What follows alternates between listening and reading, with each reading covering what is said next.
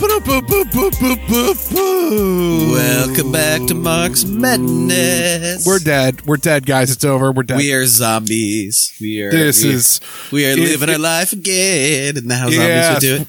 Surviving, uh, uh, muddling through, one could call it.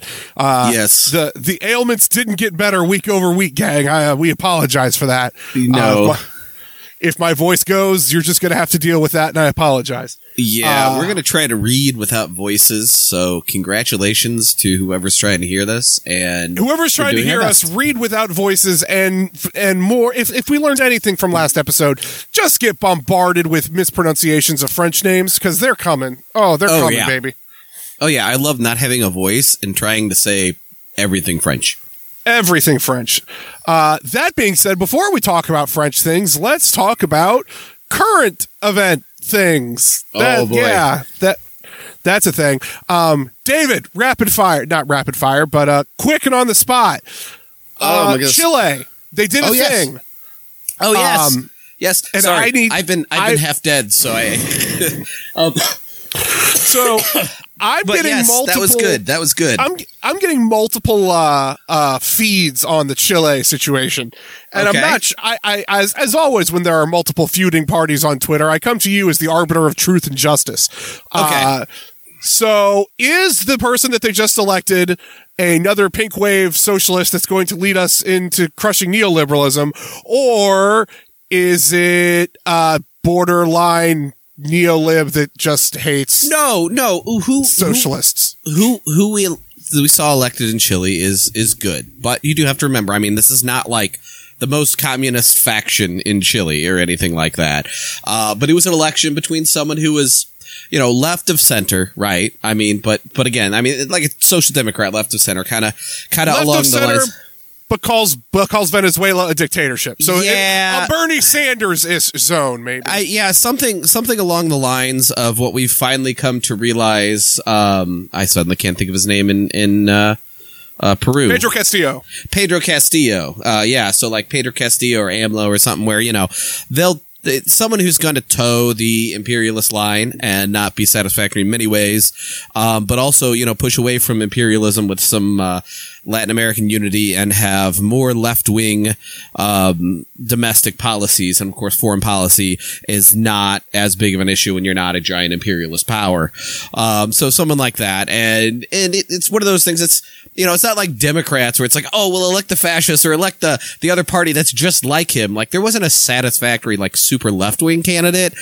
But let's be clear. When we say versus the fascist, uh, his competition was José Antonio Kast, um, who is...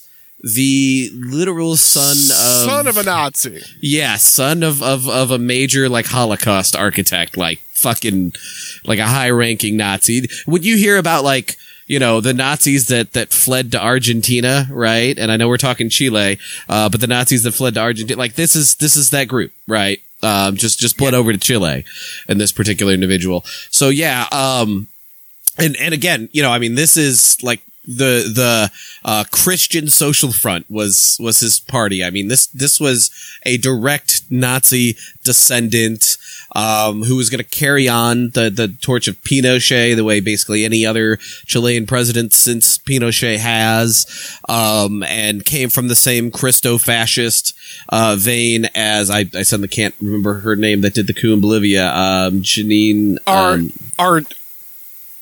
Áñez.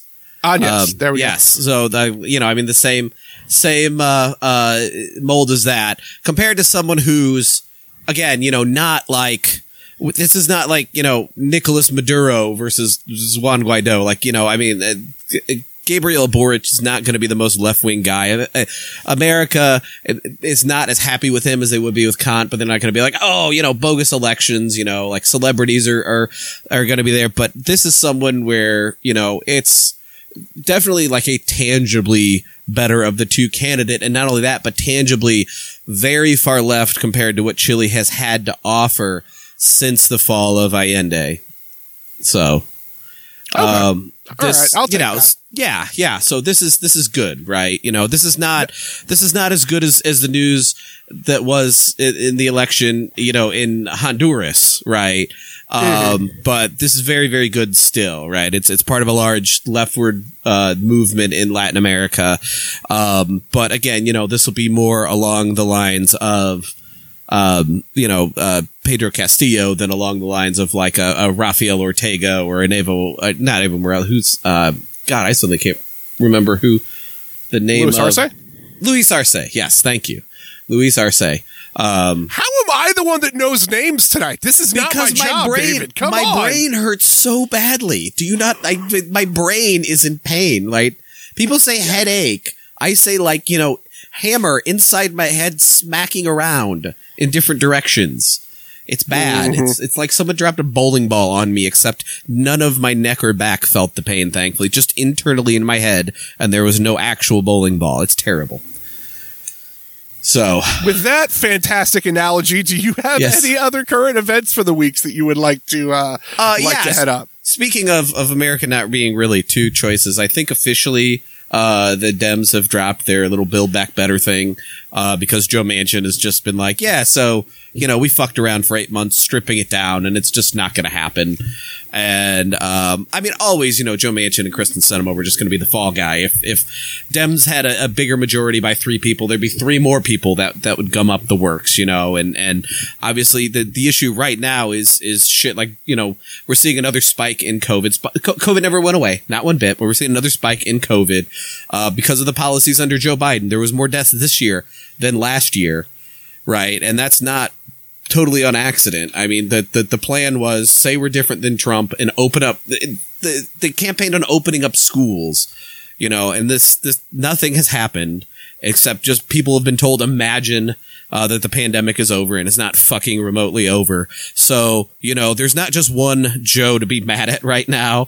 Uh, but the, the one that, that is actually going to make mainstream libs mad for five minutes before they forgive him and go back to their bl- vote blue no matter who, uh, has officially axed the B B B essentially, um, because it puts them one short and then somehow that's just, you know, that's how their party works, right? It's, it's the, the magic controlled opposition party, except it controls opposition by just fucking hating it and people still buy into electoralism somehow. All right. Well, that being it for current events, or at least for the Mark's Madness version of current events, because we're not a current event show. You just get the highlights, okay? We're doing the top. We're doing the high end stuff. Yes. Um, yeah. I mean, and we're not going to go relevant stuff. We're not going to go in depth on the the hilariousness that is Kellogg's pulling their logo off the Pop-Tarts box, uh, because apparently the the boycott is working very, very well. Uh, we're just going to touch on the stuff that that people need a perspective on. Usually. Uh, and then we'll backdoor in the Pop-Tarts thing. Um, yes, yeah. That yeah like I just s- did. That, like we just did. That being said, we are going to continue our reading of Black Reconstruction. We are on to Chapter six today, uh, and we are starting with the Deutsche Bank, which has always concerned itself with exploitation investment in the less developed areas, also has close associations with the Banque de Paris. Even during the war, the Deutsche Bank did not relinquish its role of colonialist exploiter, but followed the German army into the conquered territories of Europe. Today it is busy pushing West German interests in Africa, Panama, Chile, Pakistan, Colombia, and Puerto Rico. It has floated loans for Argentina, the city of Oslo, and Norway. The city of isn't Oslo in Norway? Oh, I don't know. Whatever. It has a holding in the Pakistan Industrial Credit and Investment Corporation Limited.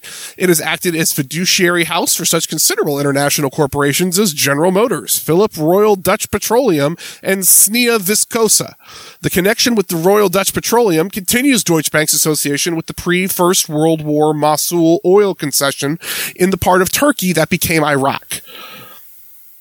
While its activities on behalf of General Motors and Phillips emphasize the subservient role the Deutsche Bank plays to Morgan interests, which conduct the international expansion of these vast ramified organizations. On the board of this bank sits the directors of Mannesmann Steel interests of the Ruhr, also represented on another German bank, the Dresdner, Dresdner, which is also engaged in a number of investment ventures in Africa. I like how we're complaining about French pronunciation, and you just did the French names better than the German ones. Uh, you know, German doesn't come out of my mouth. All right, I'm getting, I can get the hang of France every once in a while. But uh, the Germans, no. The German the German language is a dead one to me. It, it makes my mouth feel funny. The Mannesmann Steel Company, one of the most important in the German Ruhr, was established in eighteen eighty-five. Its chairman, Doctor Wilhelm Zanger, is a director of Algoma Steel Corporation Limited of Canada, in which the German interests were linked for some time with the Hawker Siddeley Group of Great Britain. Mannesmann is associated in several projects in India and elsewhere with Krupp's and its Duisburg affiliate Demag. A G Demag works in close collaboration with the American firm of Blah, Blah, literally Blah, Knox and Co. This firm, which makes equipment for steel mills and for chemical, petroleum, and other industries, falls within the Mellon sphere of influence. Hence, it has links with Bethlehem Steel, which associates with the West German steel industry, into which the Mellon interests have increasingly pushed. Both the Deutsche Bank and Dresdner Bank, with with with which Mannesmann is so closely tied in alliance with the Morgan Guarantee Trust, have considerable interest in the Oppenheimer companies of Southern Africa. Hambro's Bank, the late Sir Charles Hambro was the link with the Bank of England, Cable and Wireless Holding, and Oppenheimer Holding companies have valuable interests in the diamond, gold, and other mining undertakings in Central and Southern Africa. A merchant bank, Hambro's has long been associated with the Scandinavian investment market and has in the past year spread its activities in Europe in anticipation of Britain's entry into the common market. It added a subsidiary in Zurich in nineteen sixty-two. Hambro's Investment Company. Like many other financial institutions, it has entered a growing field for finance investment that for that of leasing equipment to industry. For this purpose, Hambro's established equipment leasing company Elco in nineteen sixty-two. It also engages directly in the business of importation and distribution of motor cars and commercial vehicles from the British Motor Corporation into the United States through the British Motor Corporation, Hambro's Incorporated, a joint fifty-fifty venture. The British Motor Corporation covers Austin, M G, Morris, Riley, Wolseley Motors, and subsidiary companies of the Neufeld and other groups. The, through its acquisition of the banking firm of Lidlaw and Co., New York, Hambro's is strengthening its association with important American banking interests. Interests... Uh, blah, blah. Among Hambro's many other interests is its connection with the bullion firm of Mocatta and Goldsmid, which increased its holdings of bullion in nineteen sixty-one from three point seven five billion dollars to six point five billion dollars. Another financial... So, ind- yes. I, I was just going to say that Laidlaw and Company, is that not a group that does buses? Because we were just talking about a bunch of cars, and then I saw the Laidlaw, and that seems familiar. I don't know. We, we might yeah, have to think- look that up. But the banking, it's bank or uh, acquisition of the banking firm of mm. Laidlaw and Co. So it'd be weird yeah. if they were a bank that went into that making also school made buses. buses. That's true. That's true. That's that's the Hita- that's the y- Yamaha. Like, I need to buy a piano. I also need to buy a motorcycle. Oh man, you're not going to believe have, this. Have I got a deal for you? Uh, another financial industrial group headed by the British company B I S C. Limited, and including French, German, and American financial participants, is already working iron ore deposits in Guinea, in Guinea at Collium, and in immediate proximity to the port of Con- of Conakry. Oh, I can't pronounce anything today. Uh, these deposits of fifty to fifty-five percent grade ore were discovered in nineteen oh four when the construction of the railway line from Conakry to Niger was begun. Prospecting was carried out between nineteen nineteen and nineteen twenty-two by the mining company of French Guinea. In nineteen forty-eight, a new company was formed to confirm previous findings. This was the Compagnie Minière de Conakry, whose plant at Collium is geared to annual production of one point two million tons, which can be doubled without any appreciable modifications of the setup. Alongside its iron production, this company is multiplying its income from the establishment of a complex of industries, which includes the manufacture of explosives by L'Union Chimique d'Ouest Africaine U C O A, participation in the Compagnie Minière de Conakry. I got all the goddamn French names. Ah! Which is which is capitalized at fifteen hundred million Guinea francs, and it is as followed. And then there's a chart. It's like B I S C for thirty percent. There's twenty-four percent to Bureau de Recherche. And, I mean, just, just various companies. It? Yeah, yeah a bunch Ro- of companies own it. Yeah, some French stuff. There's the Rothschilds. There's the Franco-American, uh, the Mineral, the Comframet that we talked about before. Hochwerke is a leading West German iron and steel firm associated with larger combines like Mannesmann and Fing- Phoenix Rheinruhr, the last of which has lately affected a fusion of the Thyssen group. Before the last war, Thyssen was associated with Krupp. I think they are again. I'm like ninety-nine percent sure Thyssen Krupp's a thing.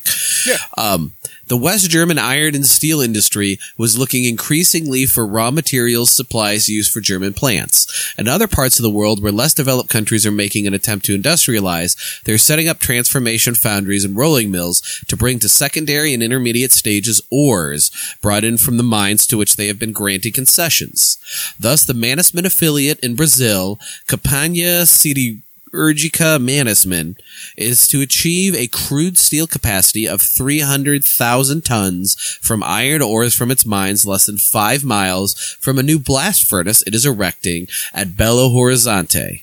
American capital has large holdings in the German iron and steel industry, in some cases a controlling one, achieved during the post-war American occupation of Western Germany. So once again, we're back to like the way empire works, right? Is to restore the colonial holdings after the world wars, but put America on top of them. And the most obvious place, I mean, it's obviously very obvious in Great Britain and France, but the most obvious place this is true is, of course, Germany.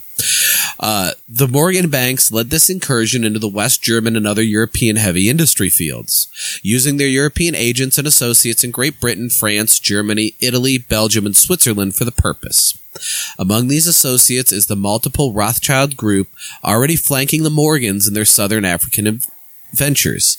The British section, headed by N M Rothschild, has in the world of one commentator, honorary Peter Mentifior Samuel, a member of the London merchant banking house of M. Samuel Company Limited, re-established their ancient connections with de Rothschild Frères, which go back to the pre-Napoleonic days.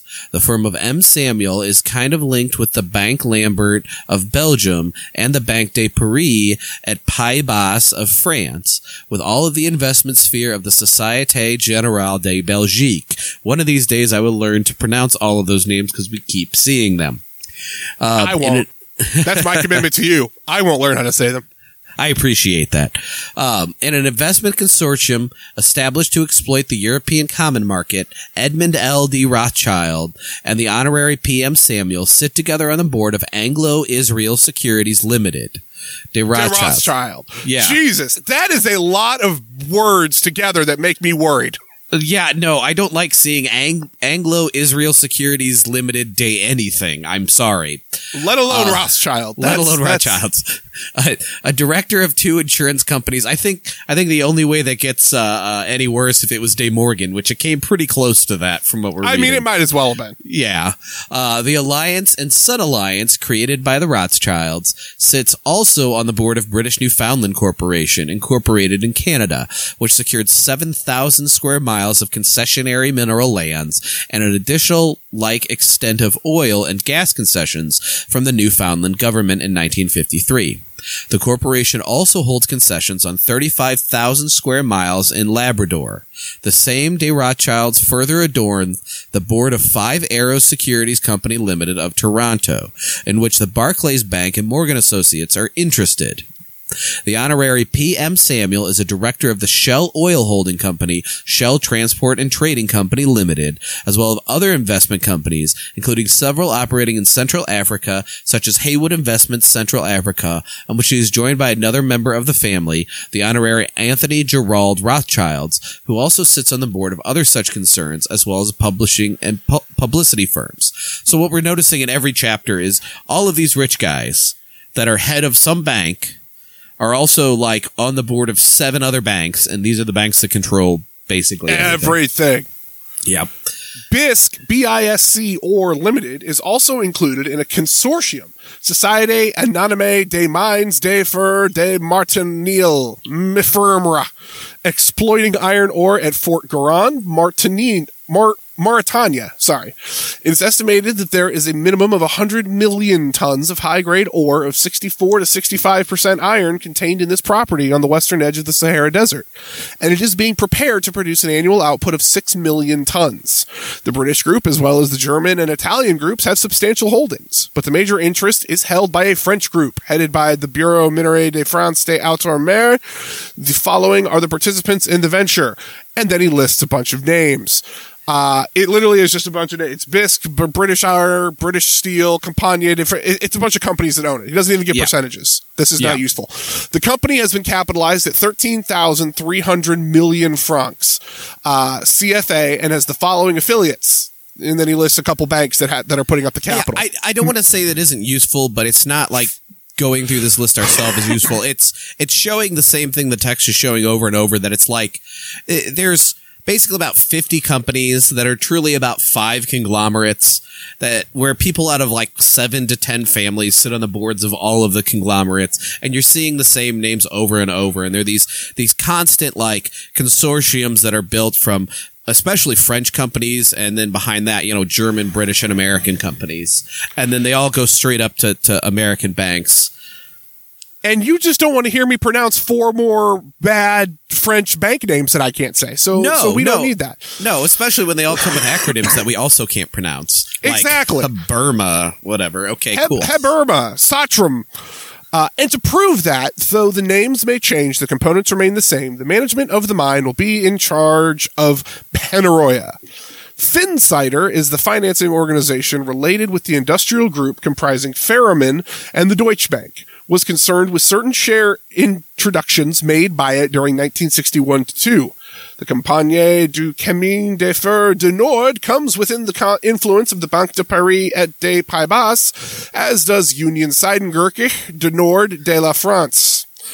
More fun French names. I'm also pleasantly surprised that Finsider is not a Dolphins fan board. Gabon, whose timber has hitherto been its main export, has shown signs of possessing iron ore deposits since eighteen ninety-five. Investigations were carried out from nineteen thirty-eight by what was then the French Overseas Mining Bureau, transferred later to the Bureau des Recherches Géologiques et Minérales, and joined by the Bethlehem Steel Company.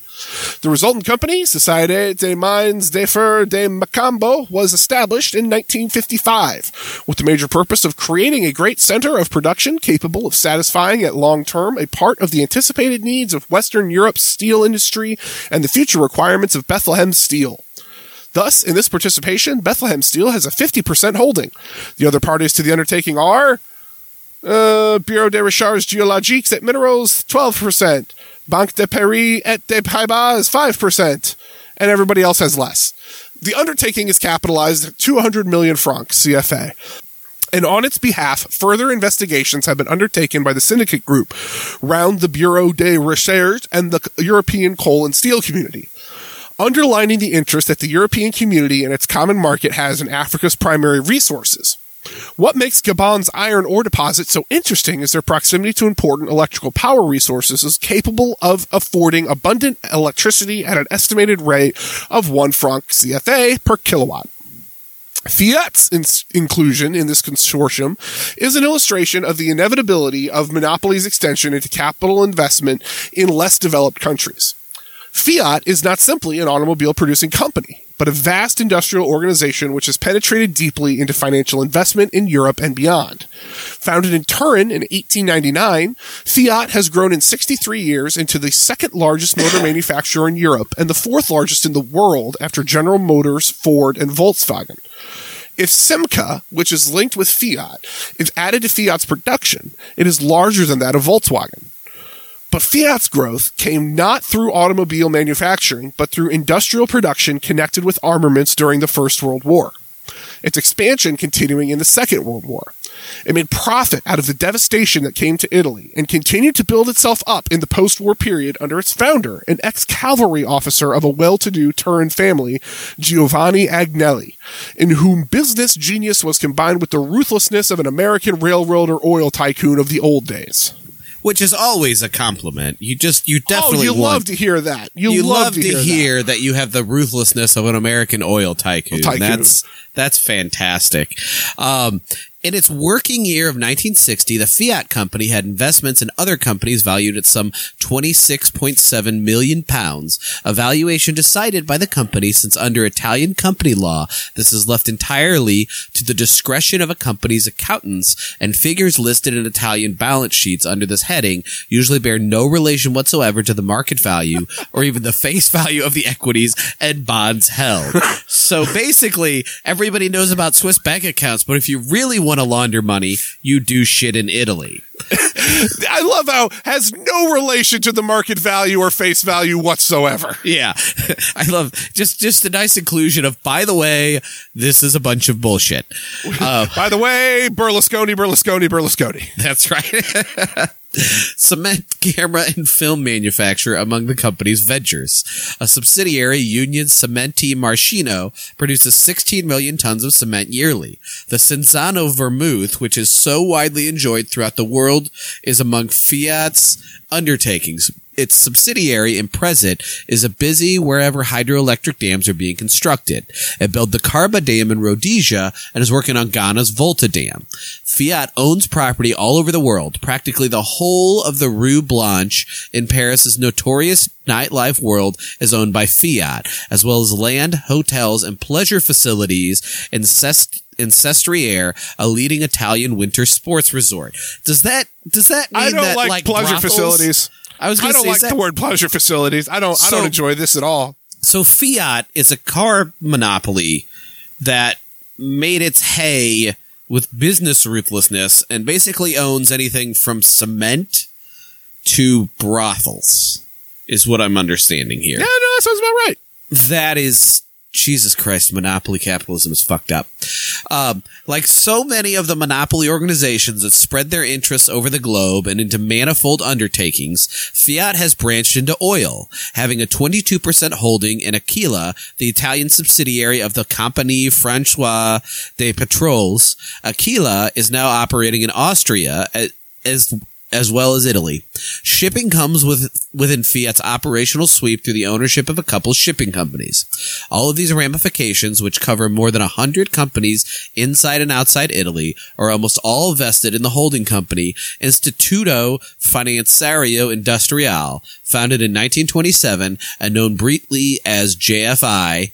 In the latter part of nineteen sixty-two, Fiat joined the international group comprising S A B C A, Avions Ferry in Belgium, Bagroot in France, Fock Wolf in Germany, Fokker in Holland, Hawker Siddeley, oops, I lost my page, Hawker Siddeley Aviation in U K, and Republic Aviation in the U S A, which submitted designs to NATO for vertical takeoff strike aircraft. Fiat had all... Oh, so, so Fiat is also into weapons manufacturing. Yeah. Um, which may or may not be connected to the cement, if you believe in, in mafia law. Um... Fiat had already maintained cooperation with Bristol Siddeley and the manufacture of Bristol Siddeley Orpheus turbojet engines for the G ninety-one, then the standard NATO strike aircraft. And to help mold public opinion in the right direction, Fiat publishes Italy's second largest daily paper, La Stampa. Okay, so Fiat is basically like Jeff Bezos, the weapon manufacturer, and the only reason why we don't hate them more is because they're an Italian weapon manufacturer, so they're probably number like nine on the list of world weapon manufacturers. Um, yeah, but yeah that's, pretty well. Like the way we- Boeing just like also sells aircraft for fucking airlines, Fiat does that with cars, I guess. No, that sounds right. Yeah. Uh, Compagnie Financière des de Suez was in considerable difficulty after the affairs of the Suez Canal were taken over by the Egyptian government. Oh, Follow- boo-hoo. Yeah. Uh, following the unsuccessful attempt by Anglo-French imperialism to dominate Egypt once more, and has been under pressure from its shareholders. However, the board held off the shareholders and righted its position by looking for investments which will give quick, high returns. It has made a certain equity purchases in Australia, but is really seeking quick profitability in Saharan oil and African primary materials. It is investment in Co- Coperex? What is Coperex? Uh, is ex- valid question. Yeah, is expected to give early good results since this company, oh, it's a company, had in nineteen sixty-one large reserves of oil from which it was deriving substantial income. So it's an oil company. Uh, bauxite in Western and Equatorial Africa is even more plentiful than iron ore, but its exploitation is waiting upon the availability of electrical power. We have already referred to F R I A, the enterprise that has been set up in the Republic of Guinea by the consortium with the Rockefeller firm of Olin Matheson at its head. The second largest holding in this group was held by Péchiney Ugine. These same groups, together with Reynolds, Kaiser, and Mellon's Alcan, formed another enterprise, Les Bauxites du Midi, which originally exploited other deposits at Cassa and Bokeh. Notice, however, was given to the company by the Guinea government that if within three months of the twenty-fourth of November nineteen sixty-one, Bauxites du Midi had not made arrangements to set up an aluminum factory at Bokeh by July nineteen sixty-four, as originally agreed, its installations, works, and machinery would be expropriated, as well as its assets, for which reparation would be made. The Guinea government declared that if it waited for the company to renounce its colonial methods based on the simple extraction of materials, whose transformation would be subsequently effected outside the country of production. So this is apparently a point, and, and again, I'm, I this is somewhere in the sixties this was written, but I'm not sure exactly what year. But this is apparently after Guinea had gained independence, and the president of Guinea was basically like, yeah, so... um you have to make a win-win deal with us. If you try to just screw us over and mine materials out of here, we're just going to take the shit. So good yeah. for them. Um, Péchiney Ugine is also concerned with the company Camerounaise de Aluminum, Péchiney Ugine, or, or acronym ALUCAM, in which a ten percent participation is held by Cobial, a Société Générale de Belgique affiliate. Péchiney Ugine's share of uh, Alucam's total production in nineteen sixty-two is fifty-two thousand tons. Of fifty-two thousand tons was forty-six thousand tons, obviously the most important. Gabon's natural resources are proving immensely rich. Atomic emer- energy commissions are busy prospecting and investigating uranium sources at Monona, at Manauna, uh, at Ma- Maunana in the Haut Agui region, one of the most isolated in the country. The only means of access in the river Agui, cut by rapids for more than six hundred kilometers of its length. At the beginning of nineteen fifty-nine, however, a hundred-kilometer road constructed by the Compagnie Minière de Conakry, Comalag, is put the terminus of the railway, which opened in nineteen sixty-two at about one hundred twenty kilometers from Manana, thus making it more accessible. The ore is to be mined and urinated. It is urinated, but it's spelled different. it's, it's a different kind of urinated. It's a but different yeah, it's kind of urinated, but I had to do a double thing. Mined and urinated, so I guess made into uranium, by the Compagnie des Mines de Uranium de Franceville, capitalized at a hundred million, so a billion francs C F A. Participation in Comalag, the Compagnie de Mutka, is responsible for the management of the mine. Comalag is exploiting Gabon's manganese deposits at Franceville, which were first investigated by French Overseas Mining Bureau in collaboration with U S Steel, the mammoth American steel firm that I'm pretty sure still fucking exists today. I think that was the one like robber baron company that just didn't didn't have to even change, just never names even or anything. Yeah, never yep. even pretended to be broken up and and and. brought back together. Um, controlled by Morgan Interest. Together with its affiliates, U S Steel has forty-nine percent of Comalag, to which other parties are the frequently presented Bureau des Recherches Géologiques des Minerais, twenty-two percent, the Compagnie de Matka, fourteen percent, and the Société Auxiliaire du Manganese de Franceville, which is fifteen percent. The enterprises is capitalized at two point five million francs C F A. United States and French monopolists are chief parties to Comalag. Comalag has as its principal shareholder forty-nine percent, the largest steel outfit in America and hence the world. U S Steel, a perfectly integrated iron and steel concern, the manganese bed on which Comalag is working at Franceville in Gabon, is one of the most important in the world, with estimated reserves of two hundred million tons of fifty percent ore. The French des, the French C de Mocta has a nineteen percent interest, and besides being concerned in operating directly, the Grand Lahou manganese mine on the Ivory Coast controls important production of iron, manganese, and uranium ores through holdings in Algeria, Spain, Tunisia, Morocco, and Gabon. It has, for instance, forty percent in the Seeds Mines de Uranium de Franceville, which is developing the rich uranium mine at Mo- Manaana, Gabon. De Mocatta is linked directly and by associates with interests radiating from Anglo-American Corporation and Great Iron Steel Trust of Arbed. U S. Steel and General Electric are world giants in their related spheres. The first by virtue of its multiple divisions covering all aspects of the steel industry. Is the sixth largest industrial company in the United States, the second leading producer of electrical equipment and appliances in the world, with affiliate subsidiaries and associates all over the globe. Its plants affect many sectors of industry, radio, aviation, marine, scientific research, and turn out heavy capital goods, industrial components and materials, and defense products, as well as consumer goods. U S. Steel was founded in nineteen oh one by J. Pierpont Morgan as a holding company controlling over half the American steel industry. There it is, guys. He's back again. Mm-hmm. Since then, the American steel industry has expanded by giant strides, and other commanding trusts have forged ahead. But U S. Steel leads still and today controls thirty percent of America's steel and cement production.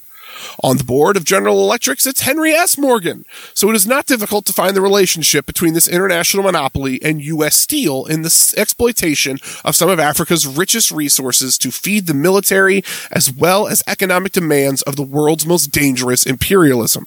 Operating universally, its interests are located at every crisis point on the globe. It is said that as a result of most complicate of the most complicated transaction, Tanganyika Concessions seceded to an American financial group closely associated with the leading United States banking houses, one point six million of its shares, as a result of which the American group probably has a majority in this British company, which owns twenty-one percent of the shares of Union Minérale, whose empire is the Congo. America's interest in the Co- in the Congo is motivated by very substantial investments, frequently hidden behind British, French, Belgian, and West German cover, and engaging leading personalities in the United States political affairs. Mister Adlai Stevenson, can, can, for instance, we, there he is. I was going to say, can can we uh, uh, highlight that again? American interest in the Congo is motivated by substantial investment and hidden behind British, French, Belgian, and West German cover. That I, that really, really lines up imperialism, which, of course, like, you know, the Congo right now is the epicenter of imperial exploitation. Mm-hmm. Mister Adlai Stevenson, for instance, representing his government at U N O, presided over the firm of Templesman and Son, specialists in exploiting Congo diamonds. And Mister Arthur H. Dean, who leads America's delegations to disarmament conferences, was vice president and still is a director of American Metal Climax, a huge consumer of uranium since it provides ten percent of United States production.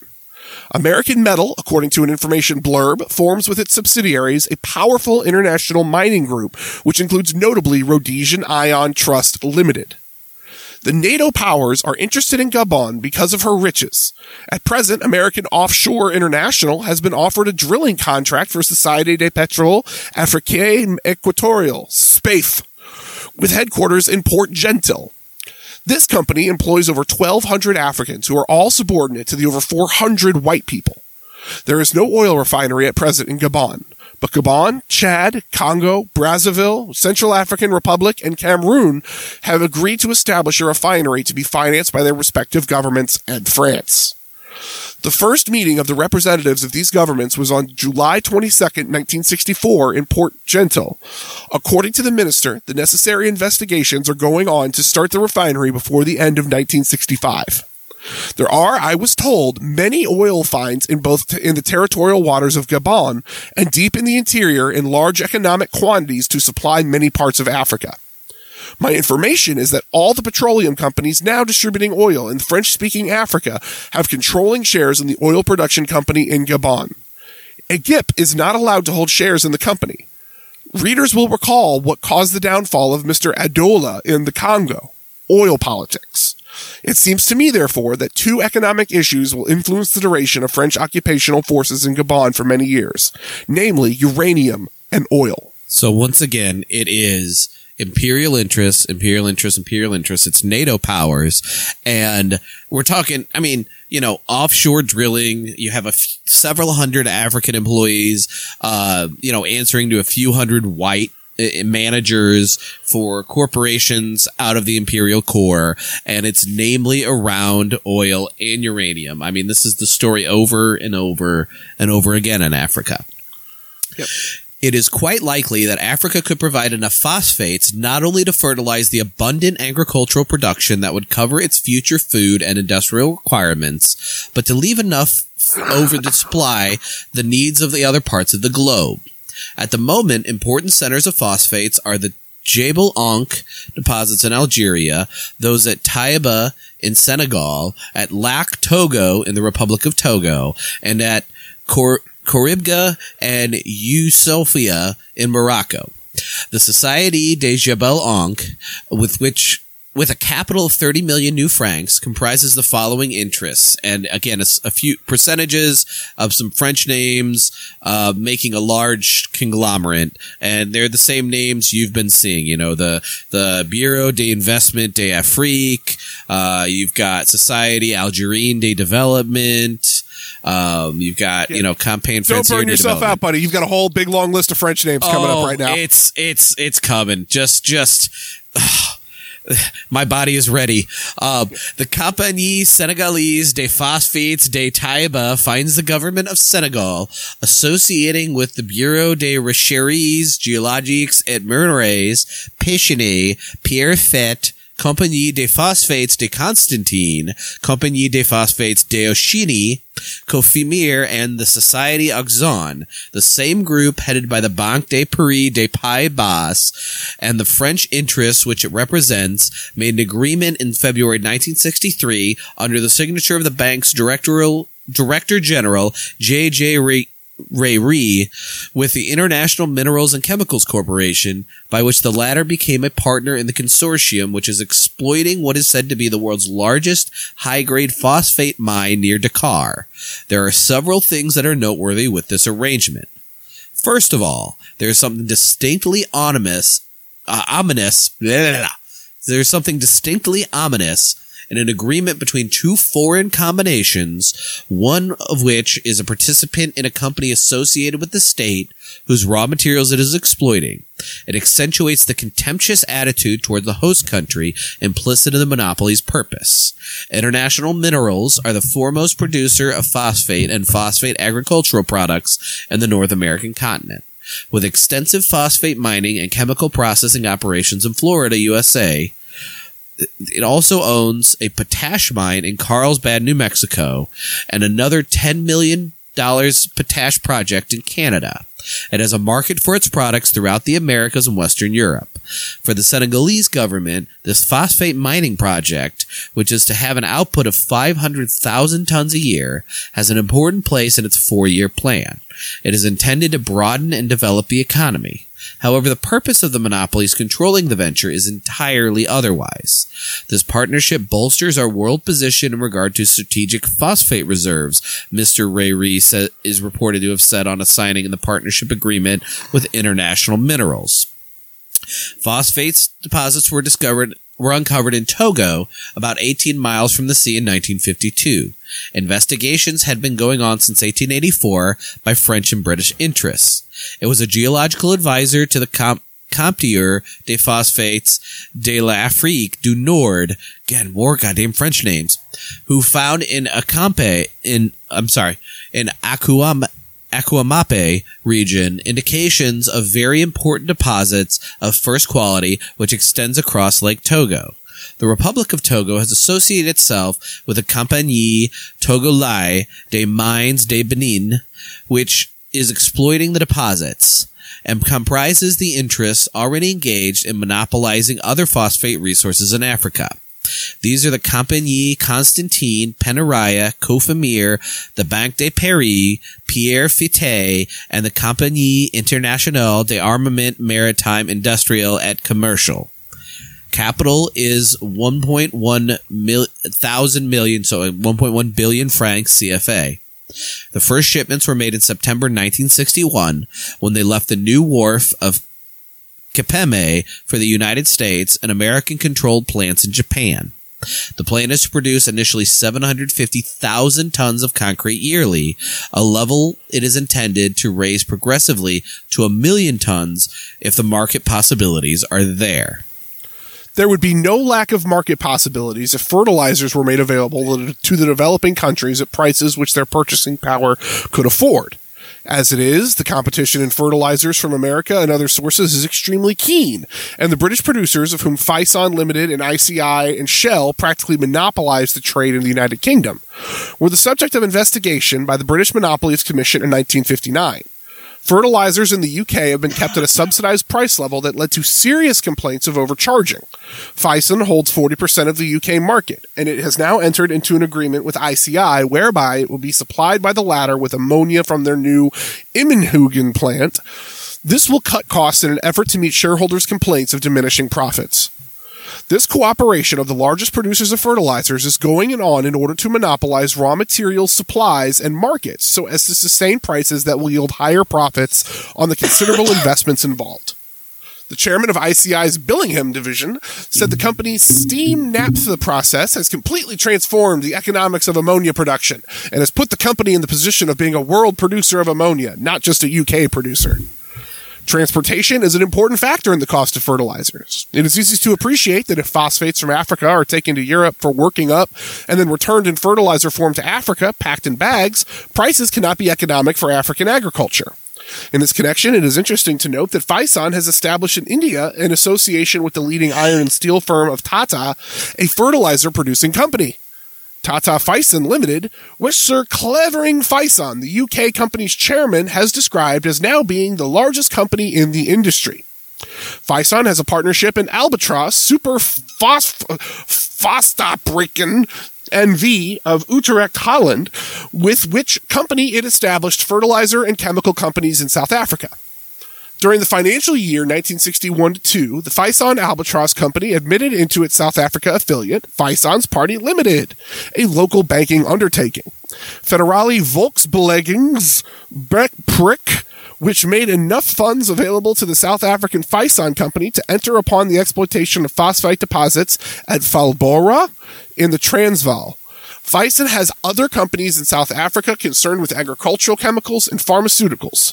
All these companies did well during the nineteen sixty-one to two year, according to Fison's chairman, who added that despite the difficult conditions in East Africa and the Federation of Rhodesia and Nyasaland, our companies there have maintained their position and earned satisfactory profits. Its subsidiary in Sudan, Fison's Pest Control, Sudan Limited, sprayed a record cotton acreage of over one million acres and achieved profits found satisfactory by the chairman.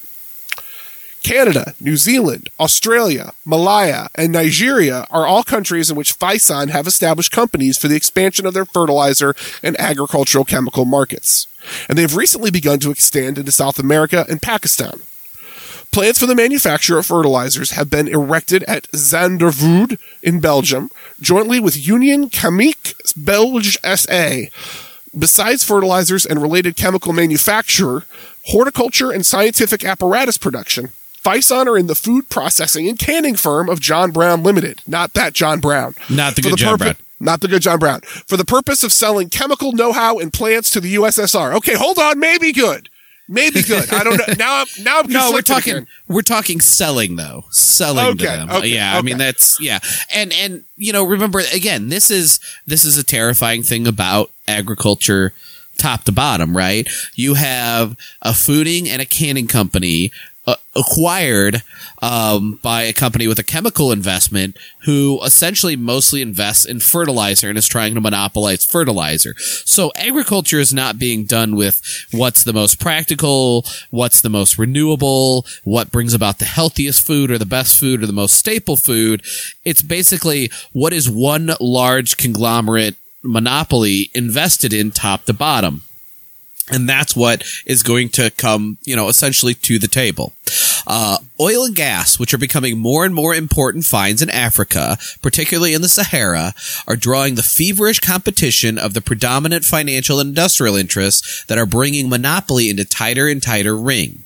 Even smaller ones are pushing into this field, which, while it calls for extremely heavy initial capital for prospecting and sounding, offers the fabulous profits that have built up the fortunes of Standard Oil and Mobil Sconey for the Rockefellers, Gulf Oil for the Millons, Continental Oil for Dutch and Dutch Shell for the Morgans, Texaco for the Chicago Group, Hanover Bank, and others. Tennessee Corporation, the Guggenheimer multiple enterprise operating nitrate and copper concessions in South America and holdings in the Congo and other parts of Africa, has extended its interest beyond uranium, fertilizers, and chemicals into oil. Isn't that nice? And I'm pretty sure that that's something that's very, very true in a lot of these monopolies today, that you have the same companies invested in fertilizer and oil. Oh, yep. buddy, buddy. Uh, its Delaware subsidiary, Tennessee Overseas Company, has started upon oil exploration in Sierra Leone. C W. Michel, Tennessee's vice president, is already connected with oil through Dome Petroleum, a subsidiary of Americo-Canadian Dome Mines Limited, interlocked with Tennessee by shareholding and Michel's chairmanship. Africa is still paramountly an uncharted continent economically, and the withdrawal of colonial rulers from political control is interpreted as a signal for the descent of the international monopolies upon the continent's natural resources. This is the new scramble for Africa. Under the guise of aid, and with the consent and even welcome of young, inexperienced states, it can be even more deadly for Africa than the first carve-up, as it is supported by more concentrated interests wielding vastly greater power and influence over governments and international organizations. And that is going to take us to the end of Chapter six. Uh, and the end of this episode. Spoiler yes. for next episode, guys. We're getting into the Oppenheimer empire. Oh, and, boy. And I, I have a distinct feeling I'm not going to enjoy this. Uh, I don't know who this Oppenheimer gentleman is, but I don't, I don't think I'm going to enjoy it very much. John um, Jacob Oppenheimer Schmidt. No, I don't. No, no, no. You, one, it's the wrong name. And two, now you're going to get that song stuck in my head. None of this. Voodoo. None of this. Uh, that being said, Uh, this has been Mark's Madness Pod. We read books. There are a number of different ways that you can reach out to us. Uh, if you would like to, one of those is you could send us an email. Our email is marksmadnesspod at gmail dot com. Uh, if you wanted to reach out to us on Twitter, because your brain is broken like ours is, and you use that as a form of interaction, uh, you could do so at Mark's Madness Pod on Twitter. Um, and last but not least, if you wanted to interact with us on a day-to-day basis, or in David's case, whenever he's summoned via bat signal, uh, you could join up on our Discord server where we just generally hang out and talk about anything that's going on in our lives and vent about capitalism, uh, and play Final Fantasy fourteen. We do that a lot too. Um, but other than that, David, I believe it is time for a disclaimer. Yeah, so um, obviously Nathan came up to me one day because he wanted to read Capital, and he was like, hey, Theory, that's something you read in a group. And hey, David, you've read Capital before. You'd be good to be part of that group. And that was kind of all we had was the two of us. So we thought, well, what the hell? We'll read it. That's a great idea, and we'll record it just in case it's worth sharing. And then we decided after a while it was worth sharing, and we started this podcast. And ever since we started it, our goal has always been, hopefully you're out there and you're in a party or some kind of group organizing for the community around you, and whatever group you're in, whatever their reading group or political education group is, reading these works along with us. Um, let's say they're not. Let's say, you know, they're reading something shorter or something more applicable to a current project that they're working on, um, and you're reading this on your own. Well, hopefully we can be that reading group, and we can give you that group discussion. We can give you that insight, that other perspective, that context that you would otherwise be lacking without such a reading group. And let's say, you know, it's not that, and it's either a book like this where we're basically reading it word for word until we get tired of percentage lists of French names, um, or a book where, you know, we're kind of doing more of a summarization. Uh, whatever it is that we can do to make these works more accessible to you, because we want these works out there guiding your actions, especially your political actions in these parties, because when you put theory into action, that's a phenomenon called praxis. It's theory in action. Uh, obviously, by definition, without theory, praxis could not exist, and without praxis, theory is completely useless. They go hand in hand. They are tied at the hip. Amen, as always. That being said, this has been a sickly edition of Mark's Madness. My name is Nathan. My name's David. And we will talk to y'all next week. Bye. Bye.